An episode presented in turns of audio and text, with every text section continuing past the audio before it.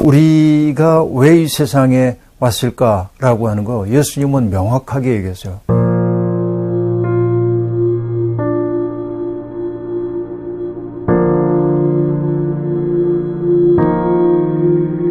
어, 그걸 찾아가는 게 인생이겠죠. 사실은 모든 인간은 존재론적 질문을 가지고 있어요. 내가 이런 얘기하면 사람들이 안 믿는데, 어, 내 고향의 시골이거든요. 시골에서 살 때 아마 다섯 살, 여섯 살 그 무렵 기억인 것 같은데 정확히는 모르겠지만은 비가 많이 내리거나 그러면 나가 놀 수가 없으니까 심심한 나는 혼자 가만히 있다가 뒷곁으로 난 던문을 열거든요, 이렇게. 그럼 안방에서 뒷곁에 문을 열면 뭐냐면 장독대가 있고 추녀에서 이렇게 똑똑 떨어지는 이제 빗방울을 바라보는 거야. 지금 생각해도 어린 내가 왜 그런 생각을 했지 하는 생각이 드는데 이런 생각이 내 친구 이름이 중섭이었어요. 바로 옆집에 사는 친구 이름이. 나는 왜 중섭이가 아니고 나일까? 응? 만약에 내가 중섭이네 집에 태어났으면 나는 나처럼 생각할까? 중섭이처럼 생각할까? 이런 생각을 했거든요. 사람들이 애가 무슨 그런 생각을 해. 하는데 나한테 너무 또렷하게 지속됐던 질문이에요. 그러니까 이 얘기는 뭐냐면 모든 인간에게는 존재론적 질문이 있어. 나는 왜 없지 않고 있는가? 문득문득 그런 생각이 들거든요. 내가 이 세상에 있다는 게 낯설게 느껴질 때도 있어요. 자다가 문득 깨었는데 어, 창에 비친 그림자가 흔들흔들하고 있는데 내가 낯설어지는 거야. 그래서 나는 왜 없지 않고 있지? 답이 없잖아요. 이 창창하고 황황한 우주 가운데 태어났다가 세상을 떠나는 나. 이게 도대체 뭘까? 그래서 어떤 철학자는 인생을 뭐라고 했냐면 세상에 내동댕이 쳐진 존재래요. 그러니까 나는 이 세상에 올 때 누구하고 계약을 맺은 바가 없어요. 근데 나는 이 세상에 왔어. 근데 어떻게 살아야 되는지 모르겠어. 선택은 늘 힘드니까. 이것이 이제 뭐 실존적 불안을 낳기 때문에 내동댕이 쳐진 것처럼 보이기도 하는 것이죠. 이게 어쩔 수 없는 인간의 모습일 것 같습니다. 어, 철학자인 임마누엘 칸트는 세 가지 질문을 던지죠. 나는 무엇을 알 수 있는가? 나는 무엇을 해야 할 것인가? 나는 무엇을 희망할 수 있는가?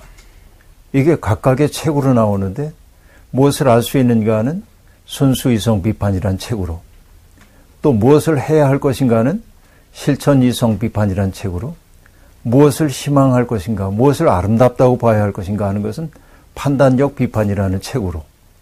그 굉장히 어려운 책이거든요. 근데 그 세 가지의 질문이 함축되었을 때 하나의 질문이 돼요. 그 질문이 뭐냐면 인간이란 무엇인가? 인 거예요. 그러니까 인간이란 무엇인가라고 하는 건 영원한 수수께끼예요. 인간이 뭔지, 내가 이 세상에 왜 왔는지 그걸 누가 확연하게 대답할 수 있다고 한다면은 더 이상 묻지 않았겠죠. 그러나 그 질문을 모두가 거듭거듭 하고 있다는 얘기는 뭐냐면 인간은 자기 자신에 대한 수수께끼라고 하는 사실이에요. 그래서 소크라테스 철학자도 얘기하잖아요. 너 자신을 알라.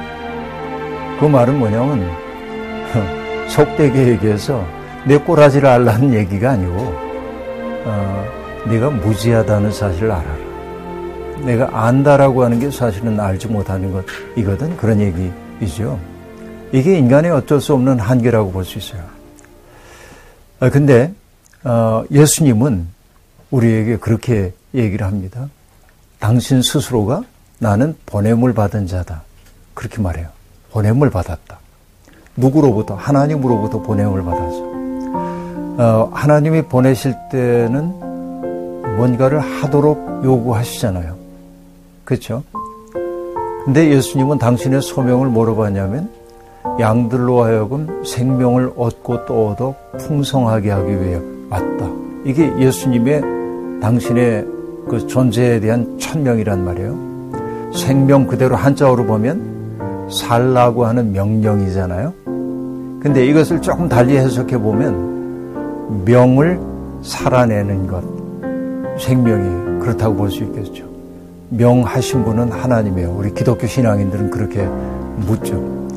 그럼 문제는 뭐냐면 뭘 명령하셨는지 하나님이 내게 뭘 명령하셨는지 어, 뭔가 매뉴얼이 있으면 참 좋겠는데 없어 매뉴얼이 이게 인생이 내가 뭘 해야 되는지 모르겠어요.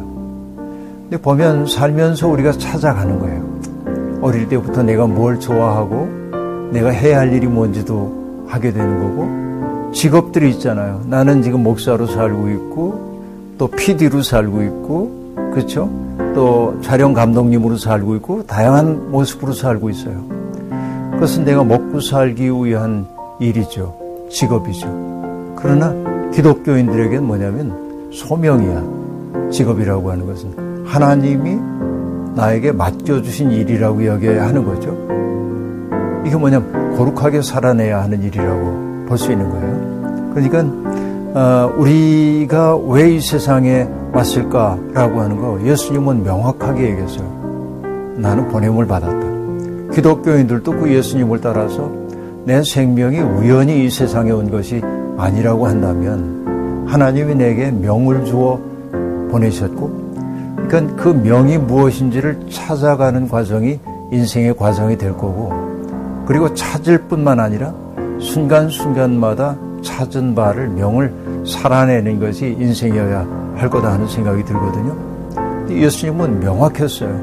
만나는 모든 사람들을 하나님이 내게 보내주신 사람으로 여기고 그리고 그 사람들에게 당신을 선물로 주는 것을 하나님이 주신 명으로 여겼거든요. 우리가 예수를 믿는다고 하는 것은 바로 그 마음을 품고 사는 것을 의미할 겁니다. 그러면 가장 가까이 있는 사람들이 소중해요. 왜냐하면 그는 하나님이 내게 이끌어 주신 사람이니까. 그래서 그 사람에게 내가 뭘 얻어낼 수 있을까를 먼저 생각하기 전에 내가 저 사람에게 어떤 선물이 될 수 있을까 이런 고민을 하며 사는 게 어, 인생을 살아가는 길이 아닐까 싶은데요. 어, 물론이죠. 그건 물론이죠. 음, 동양에서는 내가 이 세상에 온 것을 설명하기를 카르마, 업, 전생에 지었던 업에 따라서 내가 왔다고 얘기하잖아요. 우리는 그런 카르마를 믿는 사람들은 아니니까 하나님이 나를 분명히 보내셨다. 근데 질문 던져야 될 건 뭐냐면 그 보내셨을 때 하나님이 매뉴얼을 탁 만들어서 보낸 게 아니에요. 지금 내게 뭔가를 명하고 계시죠. 왜냐하면 하나님이 지금 내 속에 숨을 불어넣기 때문에 내가 살고 있거든요. 그러니까 살라는 명령을 지금도 받고 있는 거예요. 그러면 오늘 내가 이 자리에 있는 까닭이 뭘까를 물으며 사는 게 인생일 거다. 네, 그것은 주님이 우리에게 가르쳐 준 삶의 방식, 선물이 되는 방식이어야 한다.